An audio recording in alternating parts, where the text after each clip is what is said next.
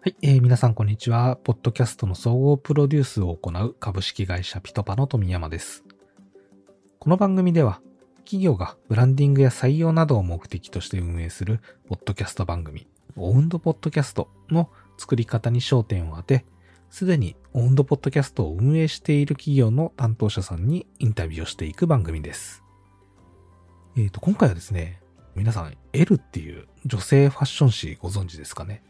あの、ファッション系のウェブメディアも古くからやられているそのメディアさんなんですけれども、この L さんが制作しているポッドキャスト番組、聞く開運セラピー、生き方のセンスの磨き方を運営しているハースト婦人画報社の荒木さんに、えーインタビューをすることができました。まあ、この番組ですね、えー結構そのランキングにもよく入っていた人気番組でして、まあ、今はですね、実はそのこの番組を書籍化したっていうところを一区切りとして、まあ、少しその休止されてたりもするんですけれども、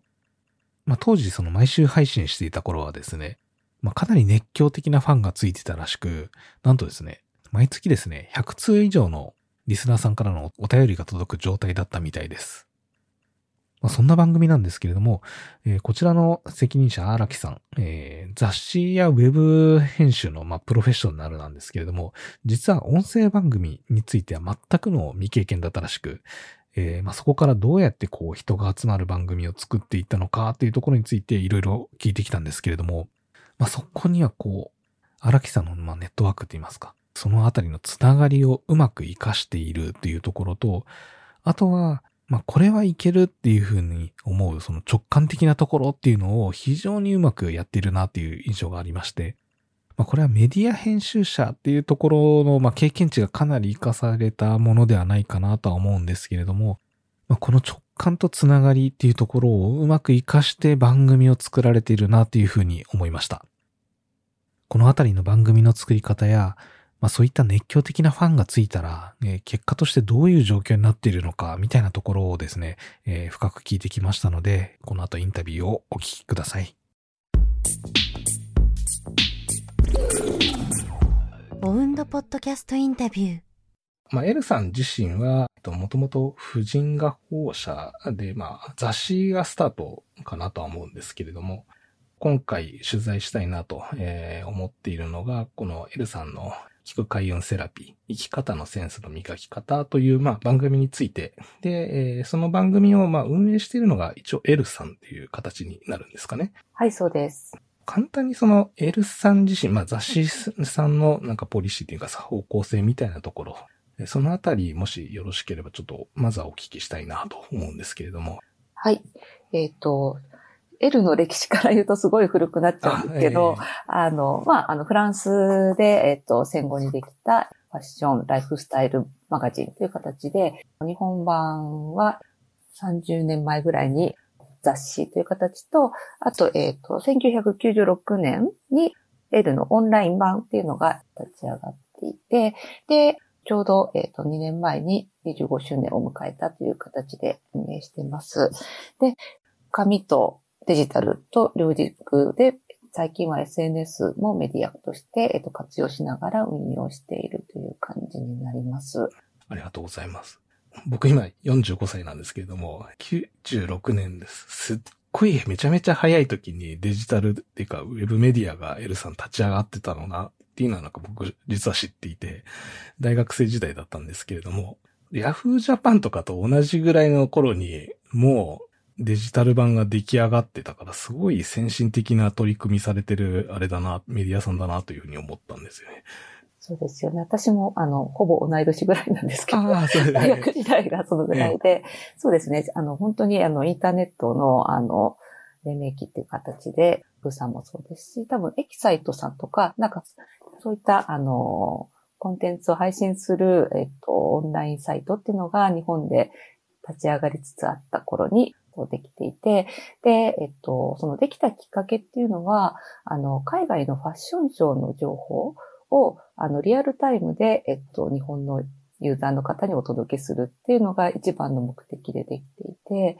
なので、世界のな L の中でもかなり早いタイミングで、日本版の L オンラインっていうのは誕生したと聞いています。その中で、えっ、と、ま、荒木さん自身は、L、えーの編集者、デジタルの方とかなんですかね。あ、えっ、と、現在は、えっ、と、L のデジタルの方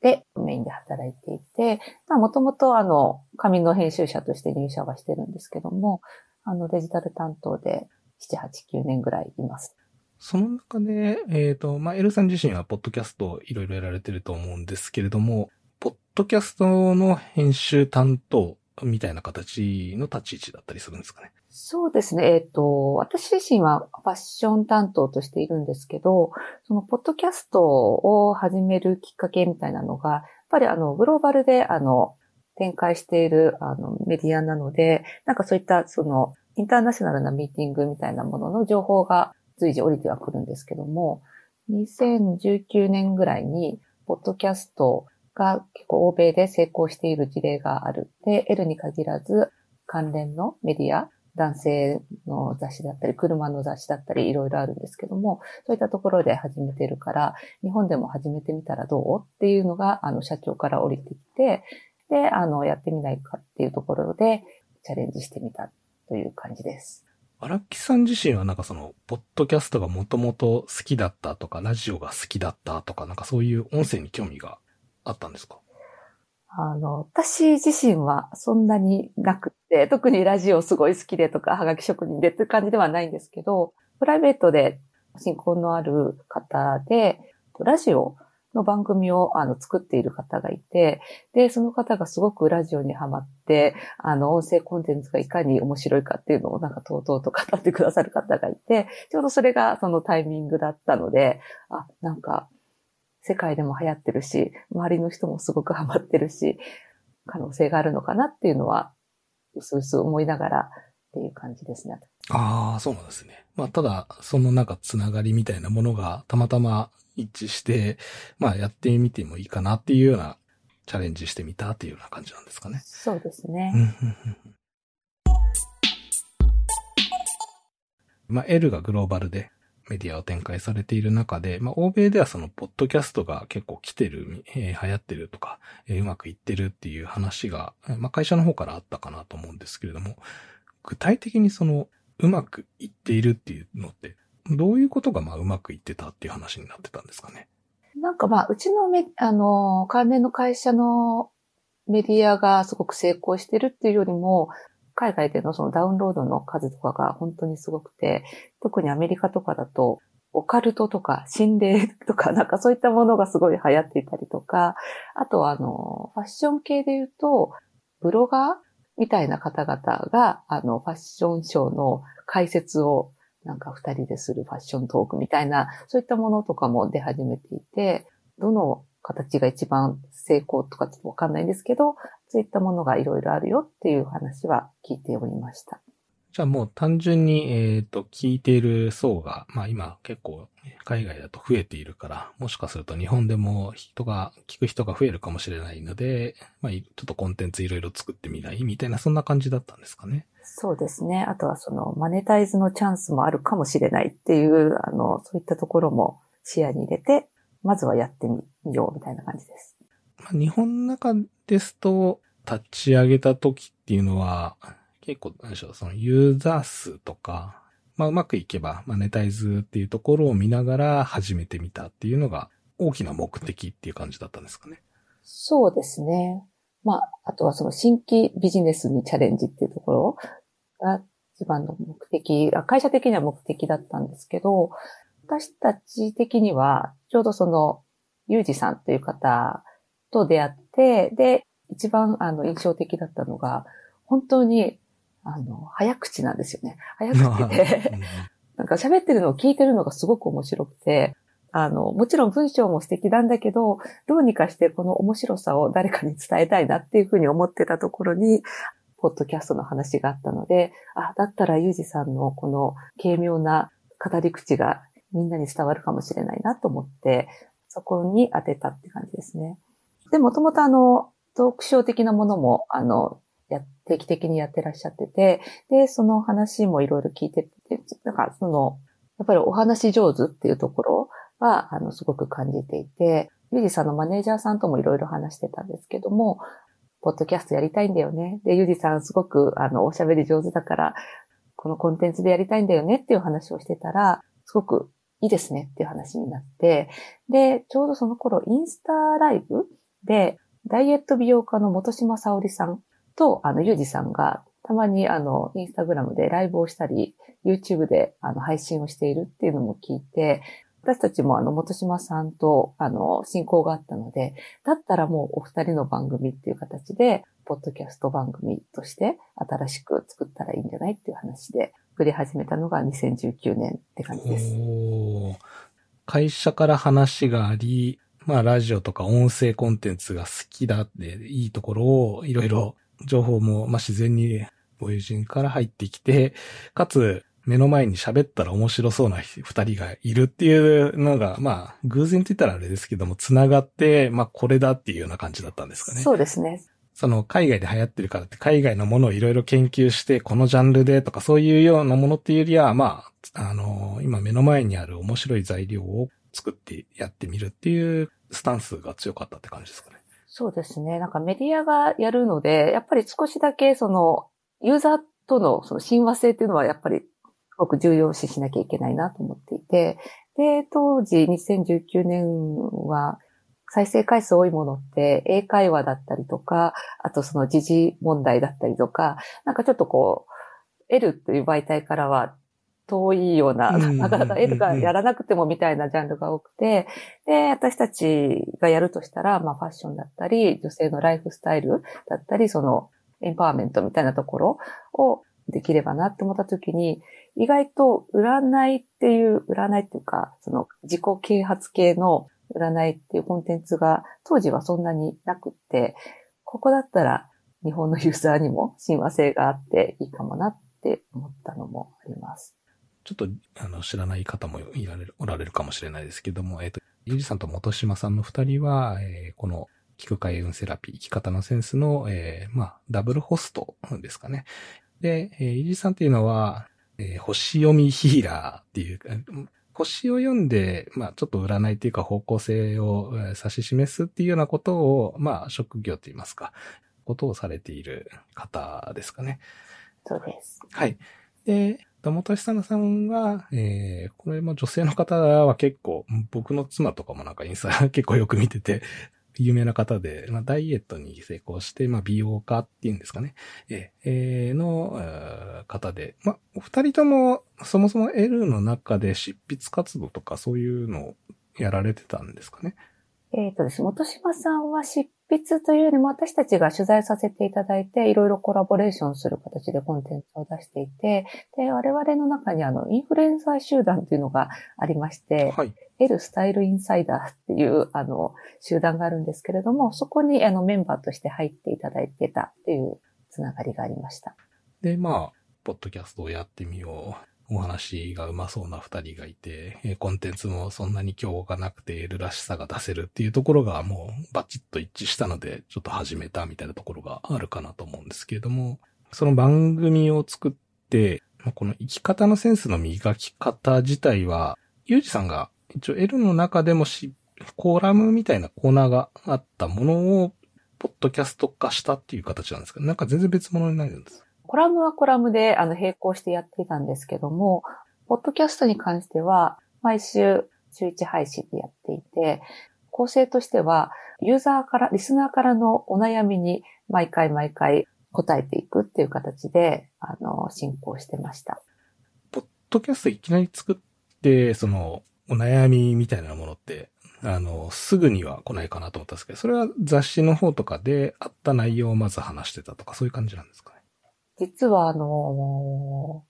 スタートするとき、キャストのローンチに合わ合わせてというか、ちょうど同じタイミングで、エルであのイベントがあって、で、えっ、と、それが2000人規模のイベントがあったので、ちょうどタイミングがいいと思って、そこであの、チラシを巻きつつ、あの、宣伝をして、で、えっ、と、ポッドキャスト始めますっていうところで、とりあえず認知はそのあたりを使いながら、あとはあの、メディアの中でも告知をして、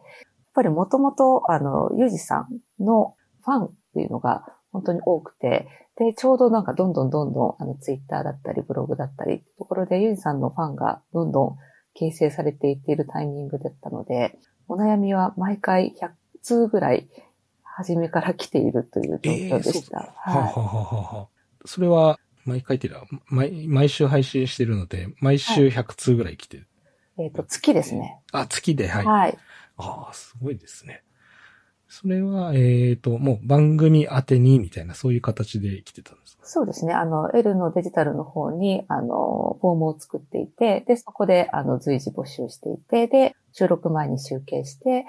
毎週なので、まあ、4個か5個、お悩みをセレクト、ゆうじさんと一緒にして、じゃあ今回これをお答えしましょうかっていう形でやってました。あとは、その、読まれた方には、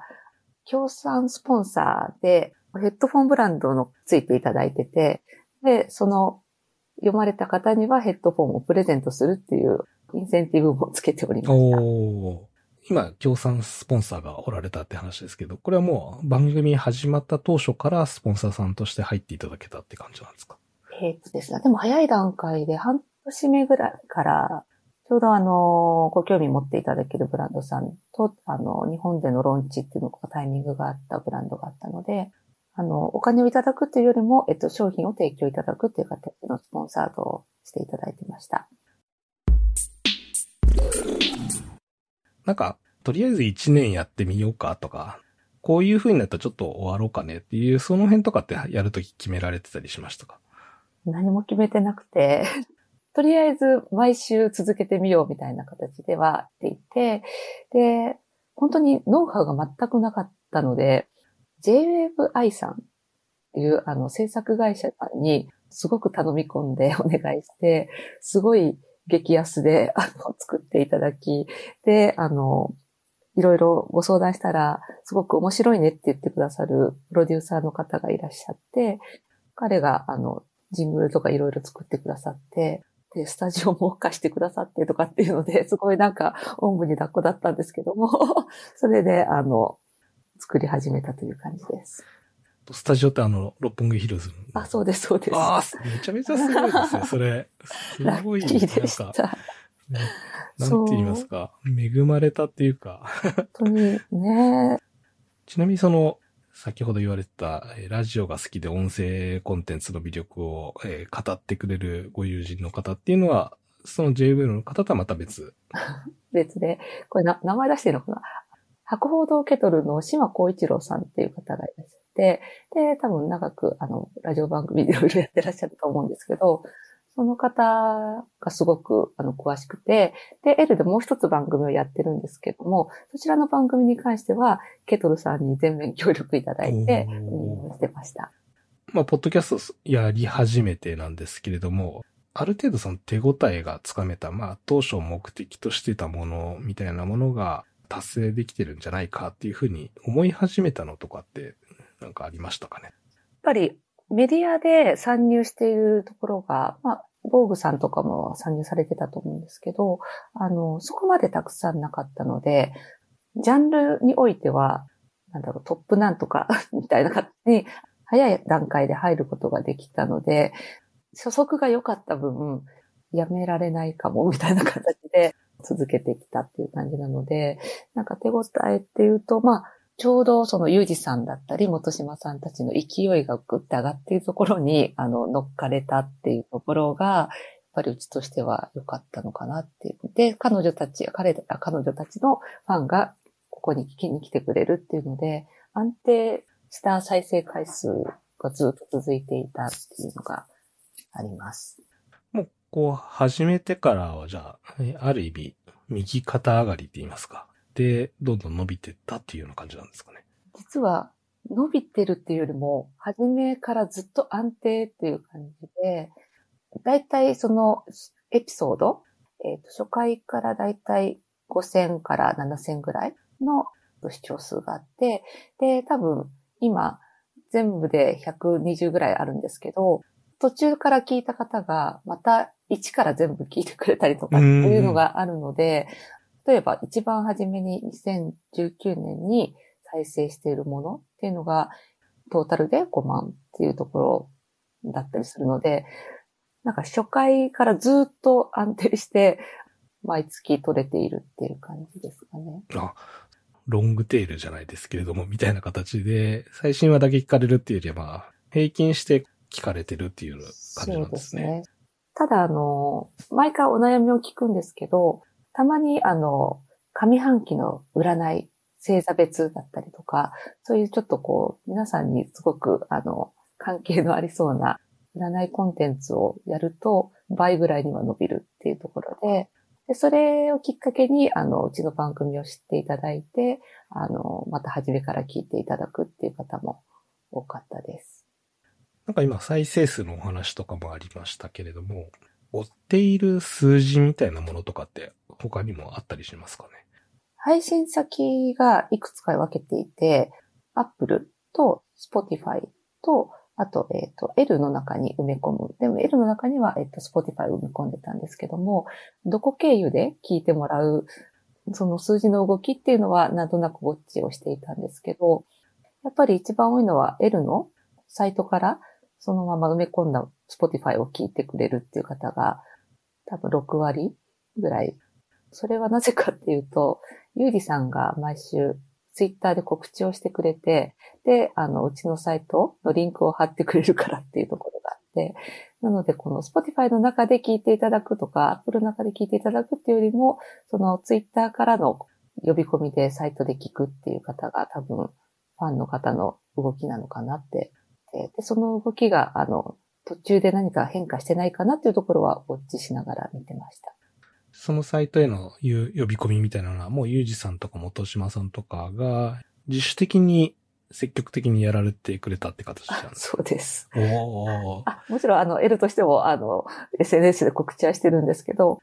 まあ、僕らも結構番組は作ってたりはするんですけれども、結構そのドライな関係って言いますか、まあお仕事みたいな形で割って、まあ出演するっていうところと、まあそれをこう、なんか盛り上げていくっていうところが若干こう切り離された人もいるなというところもある中で、まあ、ゆうじさんとかも、元島さんとか、多分番組自体結構気に入ってて、なんか盛り上げようということで、そういうことも自主的にやられてるのかなと思うんですけれども、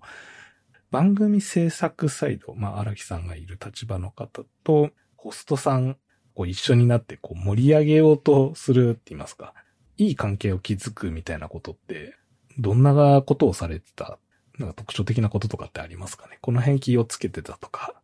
そうですね。やっぱりあの、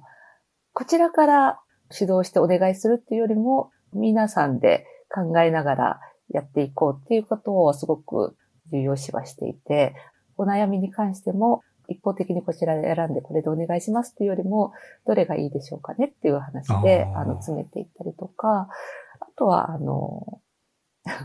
一回、あの、公開収録って言いますか、あの、郊外収録？ちょっとあの、みんなで郊外に行って その場で収録してみようみたいな試みをしてみたりとかで、一泊二日で旅館に泊まりに行って、そこで収録してみたりとか、なんかこう、いろいろ楽しみながらやりたいことをみんなでやっていたっていうのが、そこですごく信仰を深めつつ、自分ごとにしていただいて、積極的に、あの、関わっていただけてたのかなと思います。じゃあもうなんかその、台本作るじゃないですけれども、企画考えるところとかも、そのホストの方にはちょっと意見聞いたりとか入ってもらったりみたいなことをされてる感じですかね。ね私たちが用意するのって本当にあの、初めのナレーションと最後にこれ言ってくださいね。で、あの、お悩みはこれですよっていうのだけパパパッと台本にしてて、あとはフリートークみたいな形でいつも私していて、多分、ゆいさんはお悩みは見てらっしゃるけれども、元島さんと現場で会って、その場のフィーリングで自由に話していただくっていう形にはしてたので、あの、特に私たち何も準備してなかったです。自由にやってもらってたのも、本当におしゃべり感で、あの、はいはい、ナチュラルな感じがすごく、あの、ユーザー、リスナーの方には受けていたので、なんかそういう雰囲気を大事にはしてました。うん。じゃあもう、基本はそのお便りっていうキラーコンテンツがあるので、それをベースに、まあ、多少の体裁は整えるけれども、あとはフリートークで話してもらって、えー、それを編集して、えー、出していくっていう、そういう番組の制作の流れ、ね、そうですね。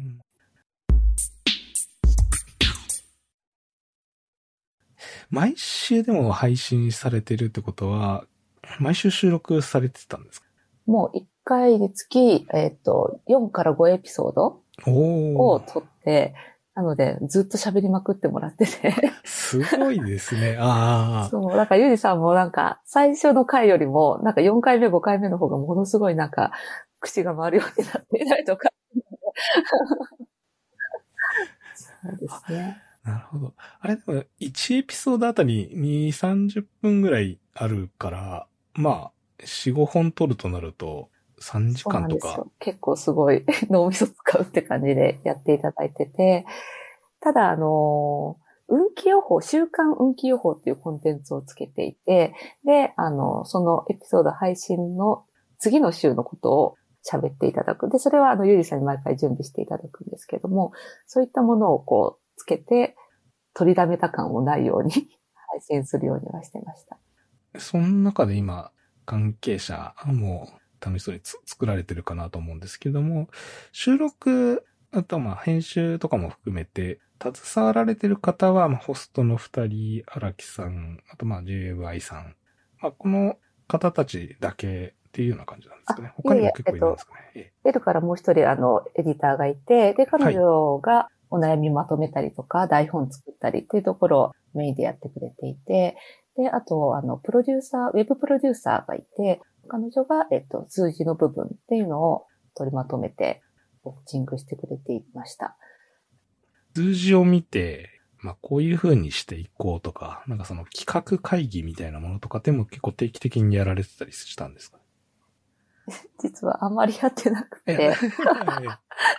そうですね。なんか、やっぱり先ほども申したみたいに、あの、本当にファンの方々が、あの、毎回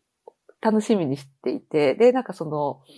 なんだろうな、こうしてください、ああしてくださいっていうよりも、なんかこう、こんなお悩みもうちょっと聞いてくださいみたいな、なんかそう、なんか天才に関して変えてほしいっていう、あの、意見が来なかったっていうところもあるの。決まった方っていうところにすごく指示があったので、特にコンテンツに関しては、このまま行ってはいたんですね。で、あの、一応、なんとなく区切りをつけたのが、書籍が出るっていうところ、書籍になったんです、この。あの番組自体が。あはい、はい、はい、はい。で、それが、なんか集大成っていう形で、なんかこう、これが本になったから一回区切りつけてもいいかもねっていうのは、あの、なんとなく私たちとゆうじさん、元島さんの中でも、そこの部分は一致してると思います。ちなみに書籍化しようみたいなのっていうのはどういう経緯で？まあ続けていくうちに、で、まあゆうじさんもすごく執筆活動も多くなってらっしゃってて、で、本もたくさん出して、この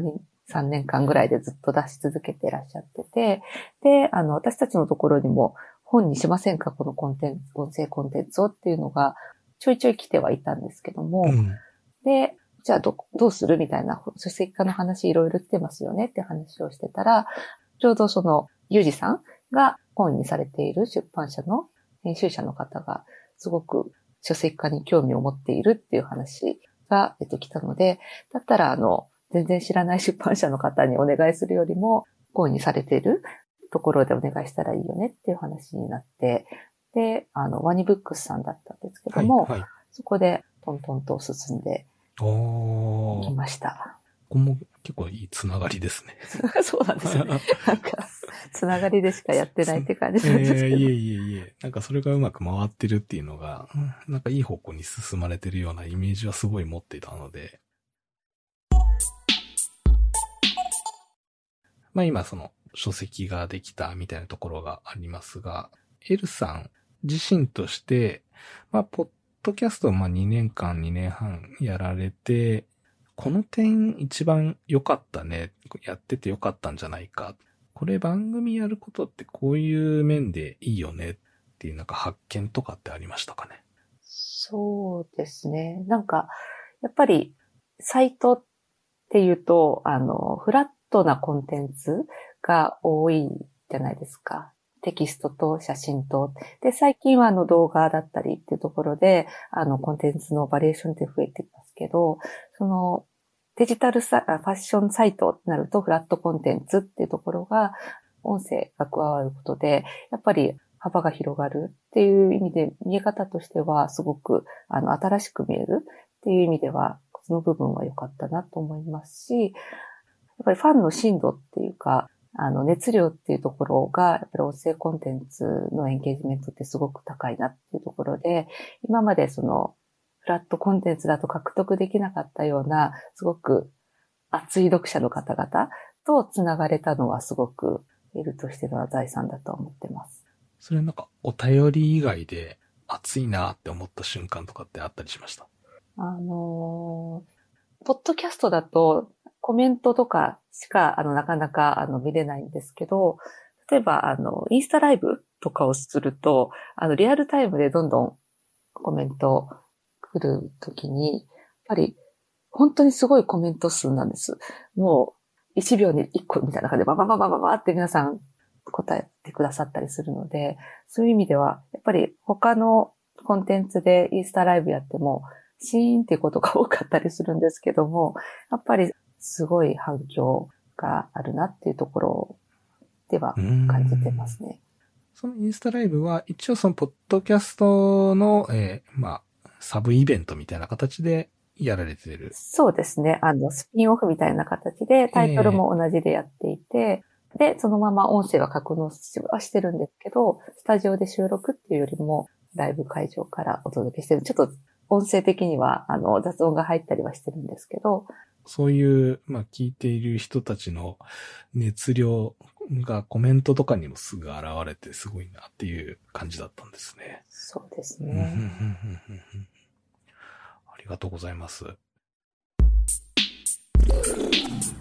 まあ、番組のところはちょっと一旦このあたりで、まあ、もし、え、せっかくのインタビューですので、先ほどの本のこととかも含めて、何か宣伝とか、えー、紹介したいこと、告知とかがあれば、あの、全然発表していただいていいかなと思うんですけれども、なんかそういうものとかってあったりしますかね？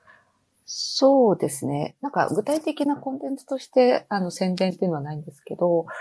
ぱり L っていうメディアが、その、女性をエンパイバするメディアではあるので、今、あの、L アクティブを SDGs というあの新しい取り組みをプラットフォーム化していて、もちろん環境問題もそうなんですけど、女性のエンパワーメント、さらにダイバーシティだったりとか、そういったちょっと SDGs に関わるコンテンツっていうところを全体的に強化していて、で、イベントも定期的にはやっているんですけども、そういった部分をまた機会があれば、あの、音声コンテンツ化してお届けするのもすごくいいなと思っていて、やっぱり地球が熱くなって人類がみたいなところってもう皆さんすごく関心のあるところだけど、具体的にじゃあ何したらいいのとか、世界ではどういうことが起こ行われているのとかっていう情報がやっぱり圧倒的に日本は少ないなっていうのは思っていて、で、それをやっぱりあの記事として配信するんですけど、やっぱりテキストで書くとすごく遠いっていうか、届きにくいし、難しそうだし、めんどくさそうだしっていうところで、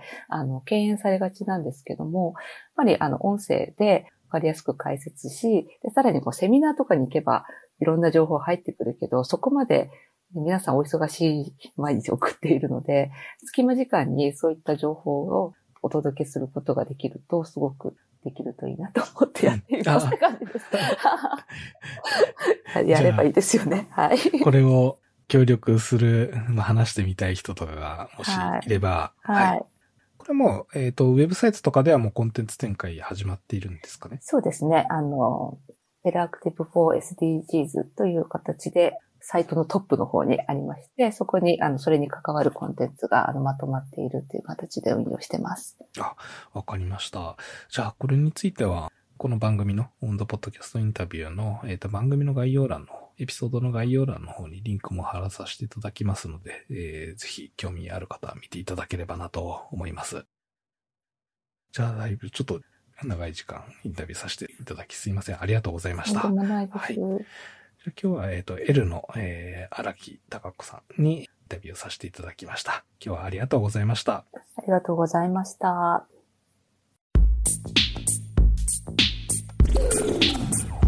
オウンドポッドキャストインタビュー。はい、いかがだったでしょうか？まあ、熱狂的なファンがついてるっていうところで言うと、まあ、その毎月100通以上お便りが来るというところもそうですが、オフラインイベント、今回だとそのインスタライブっていうところがあるんですけれども、他でやっているインスタライブよりも、この開運セラピーの番組のインスタライブの場合だと、圧倒的にコメント量が違うと、ブワーっとコメントが入ってくるっていうところで、この熱狂的なところを肌で感じたっていうのはすごい印象的な出来事だったなというふうに思いました。まあ、やっぱりそのつながりみたいなところもそうですし、あとはこの面白さなんとかこう伝えたい、みんなに聞いてもらいたいっていうようなそういった熱意のところですね。これがあるかないかで、やっぱり、まあ、ポッドキャスト番組に限らないかもしれないですけれども、メディアの成功っていうのは決まってくるんじゃないかなというふうに、まあ、非常に思わされるお話でした。皆さんのご参考になりましたでしょうか？さて、えー、この番組は、ポッドキャストの総合プロデュースを行う株式会社ピトパが、えー、企業が運営する様々なポッドキャスト番組について突撃インタビューをしていく番組です。もしインタビューさせていただける企業様がございましたら、お気軽にご連絡ください。また、ポッドキャスト番組を制作したいとお悩みの場合も、ぜひご相談いただければなと思います。各種お問い合わせについては、番組やエピソードの概要欄のリンク、もしくはピトパのホームページからお問い合わせください。